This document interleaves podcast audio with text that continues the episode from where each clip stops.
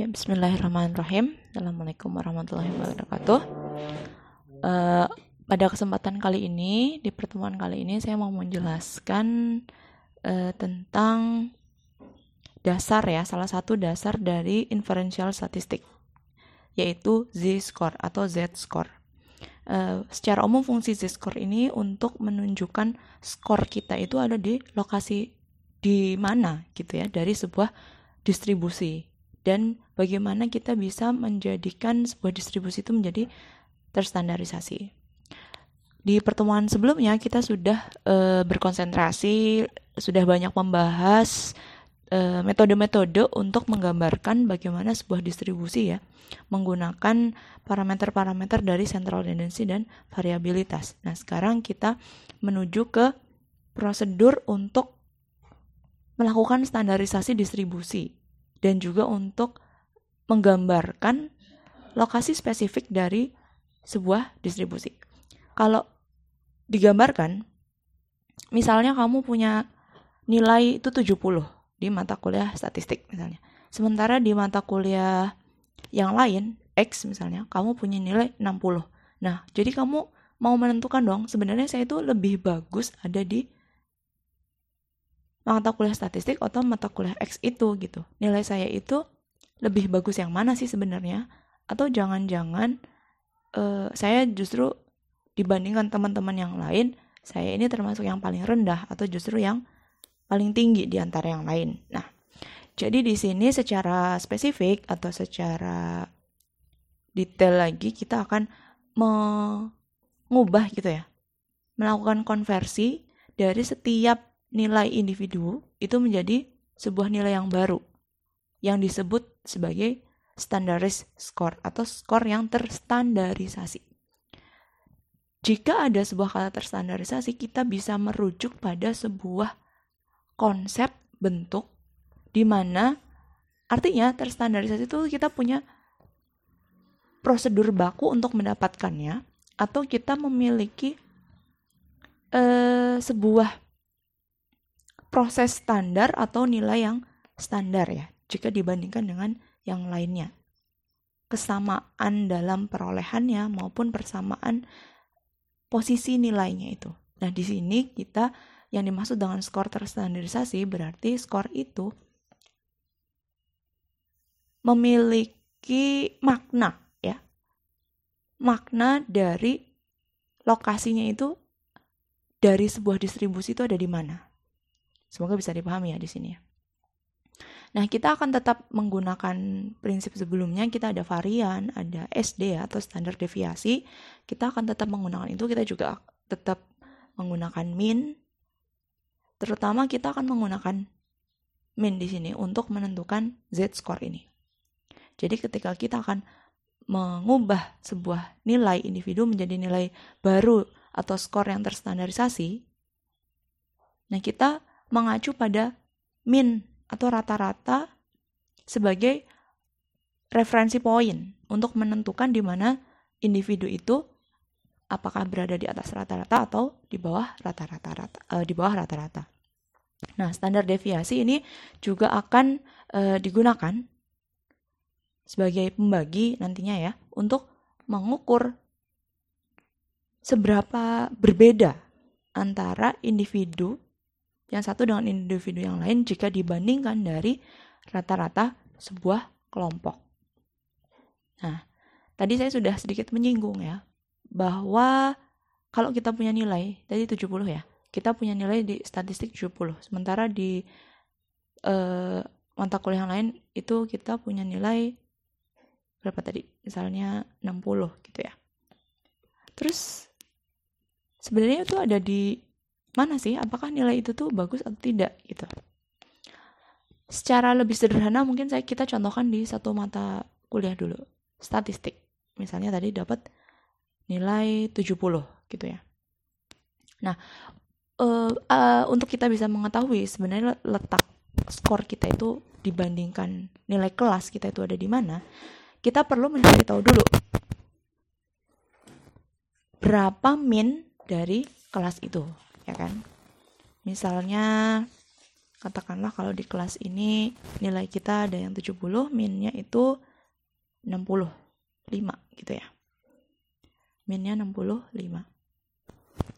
Nah, kalau kita merujuk pada min, artinya nilai kita berada di atas rata-rata, ya enggak?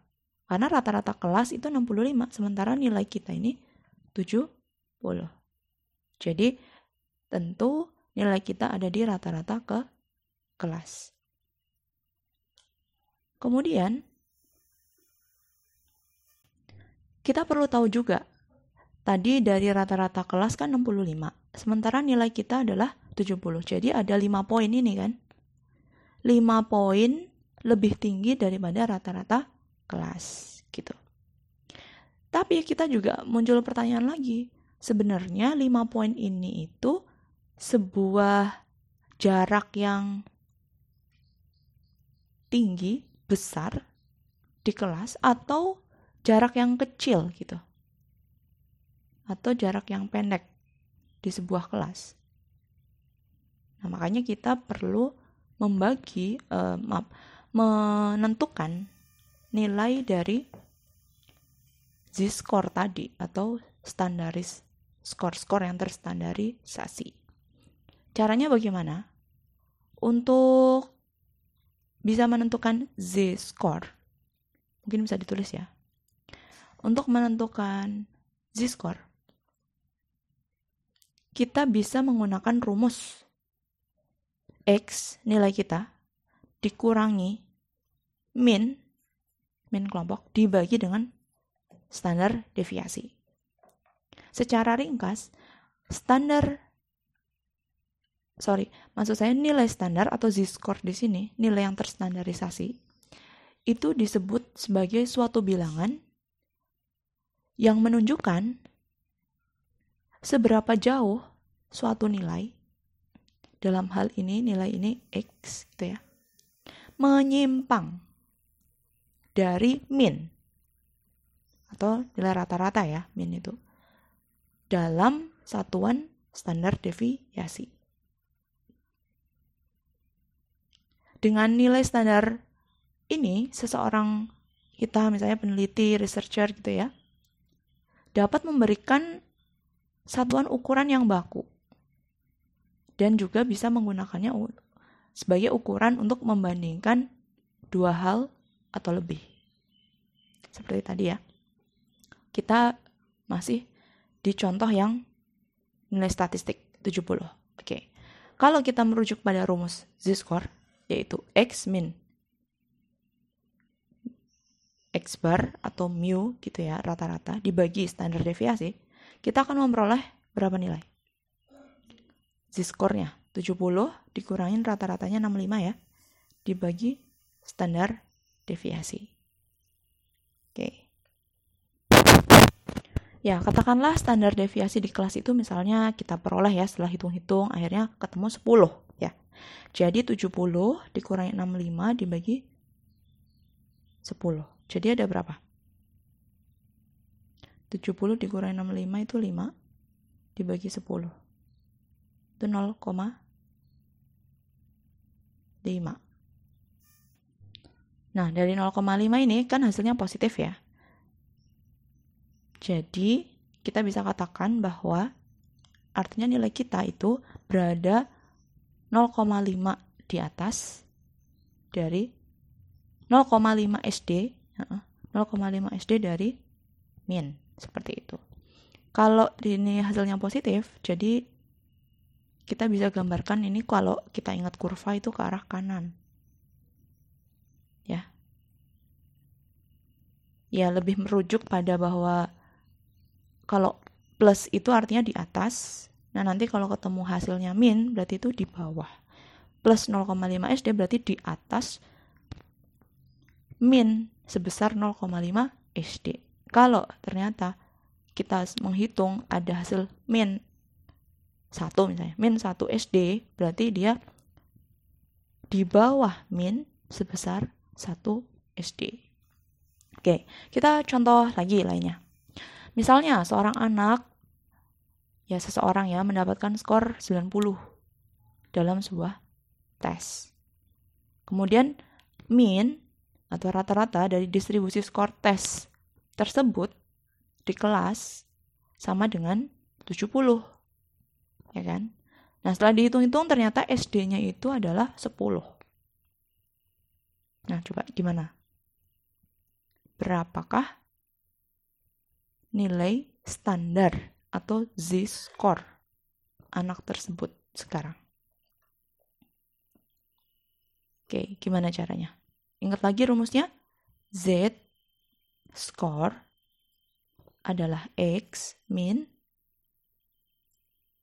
X bar atau mu itu untuk merujuk rata-rata ya. Sekali lagi, X bar atau mu itu artinya rata-rata. X min X bar per SD. Jadi berapa? 90 nilainya ya, X. Dikurangi rata-ratanya itu 70 dibagi SD-nya 10. Jadi menghasilkan 2 atau plus 2, positif 2. Nah, berarti nilai dia ada di atas min atau di atas rata-rata sebesar 2 SD. Oke. Sampai di sini jelas? Oke, semoga bisa diterima ya. Sekarang kalau kita pengen mencari ya. Kita pengen mencari dua nilai. Misalnya gini. Kita kembangkan lagi ya contohnya ya. Seorang mahasiswa misalnya memperoleh uh, skor mata kuliah statistik gitu ya 70. Dan skor mata kuliah sosiologi misalnya itu 40. Nah, kira-kira mana sih mahasiswa yang nilainya tuh lebih baik? Apakah nilai sosiologi, uh, sosiologi ataukah nilai statistik? Mungkin sebagian kita bilang, ya statistik dong gitu kan, kan nilainya 70. Nah, belum tentu. Kita bisa melihat lebih jauh dengan memanfaatkan rumus Z-score ini gitu.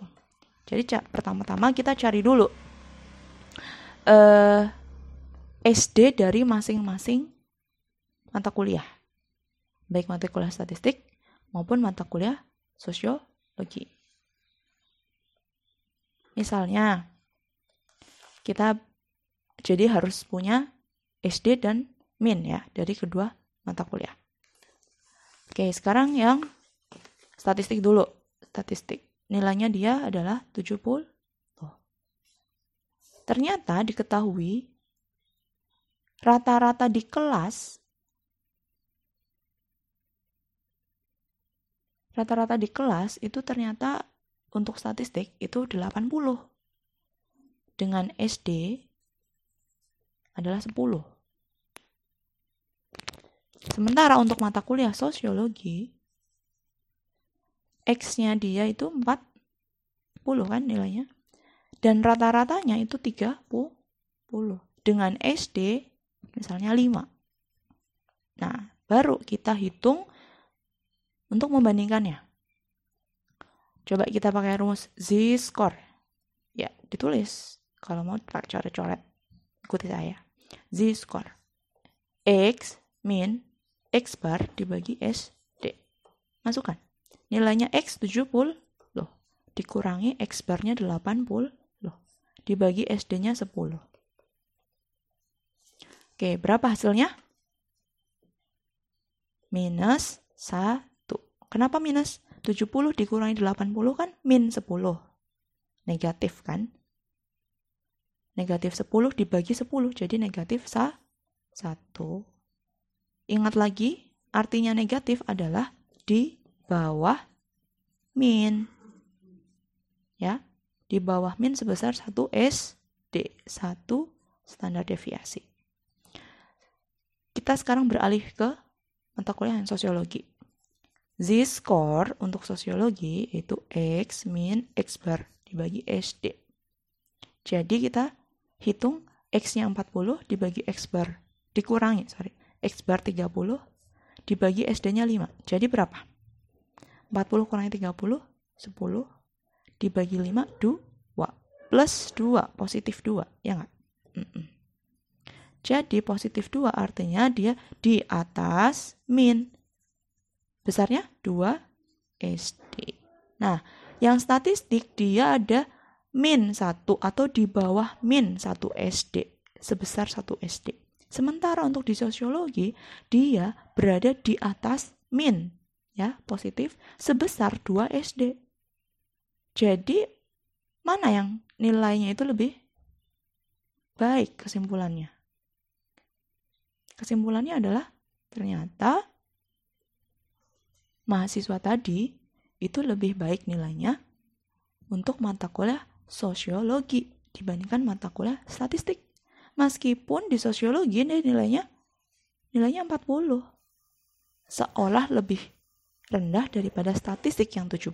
Tapi setelah dihitung menggunakan z-score, menggunakan skor yang terstandarisasi, ternyata dia lebih tinggi karena dia berada di atas rata-rata di kelas 2 SD lagi kan dibandingkan teman-temannya. Oke. Sampai di sini bisa dipahami ya? Nah, ini bisa menjadi koreksi sebagai peneliti ya kita tidak lekas membandingkan suatu nilai atau skor hanya dari kelihatannya saja, tapi harus cari informasi lebih komprehensif dari setiap distribusi yang diteliti. Nah, ini mungkin agak mirip ya. Don't judge book just from the cover ya. Jadi kita jangan melihat satu nilai apalagi orang gitu ya, hanya dari luarnya aja. Kita perlu tahu dong dia itu seperti apa, apalagi kalau dibandingkan dengan distribusi di kelompoknya. Oke. Sampai di sini ada pertanyaan? Saya cukupkan dulu. Terima kasih latihannya menyusul ya.